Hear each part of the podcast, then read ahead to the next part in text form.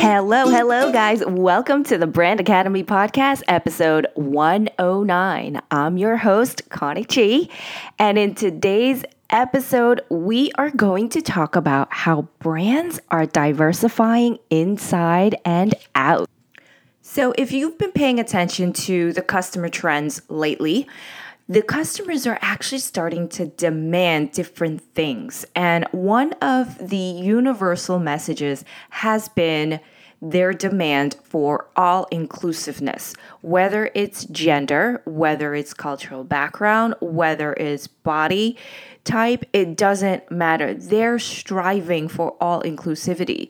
And what happens now is a lot of these brands are sitting there and trying to figure out how they can do this because this is something that was not approached from a branding perspective many, many years ago.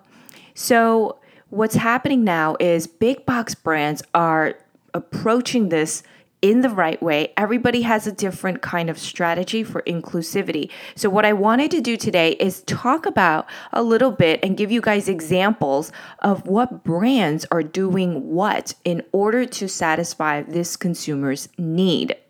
So let's take a look at some of the cookie crumbs that they leave us.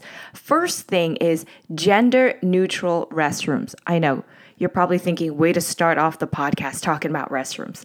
But I think this one's really cool because I actually took a trip to Whole Foods recently and I was online to what I thought was the ladies' room. And I turn around and I see five guys on the line, and I'm thinking to myself, oh my God. So the panic sets in. They're on the wrong line. But what I realized was that this was actually a gender neutral restroom. So kudos to Whole Foods. They did a really good job there. It freaked me out a little bit, but all in all, it was a good learning experience. So, Whole Foods is doing gender neutral restrooms, and so is Starbucks. So, these are two big brands that are really harnessing this in the right way. So, the next thing is breastfeeding moms. So, a lot of moms these days, they are not just working, but they're taking care of the kids, they're taking care of the household, and being super moms. So, what do they do when they're out and about shopping or working and they have to breastfeed? So, usually, a lot of moms they find this little dark corner or somewhere that's a little bit hidden or go to the ladies' room and they throw on a blankie and they start breastfeeding.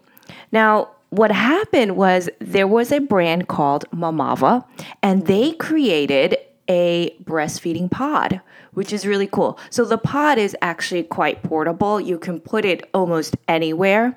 And it is a nice little area that mom can go to. It's private that she can breastfeed. And also if she has other kids there's little seating areas in there that kids can sit in there.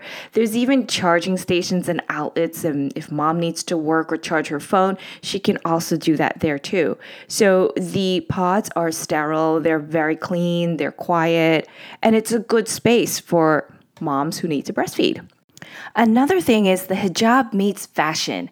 So Nike actually came out with a Nike Pro head covering for women who actually are athletes and they want head covering. So I thought that was really cool because they actually showcase this in the 2016 Rio Olympics. Another brand that's embracing head coverings is Uniqlo, and they partnered up with Hana Tajima, who created some amazingly beautiful head coverings for the brand. The next thing is reaching women. So, brands keep in mind that women will actually have a lot of spending power in the next couple of years. So, if you want to reach the women demographic, here's a few things you want to pay attention to. The first thing is the body positive message.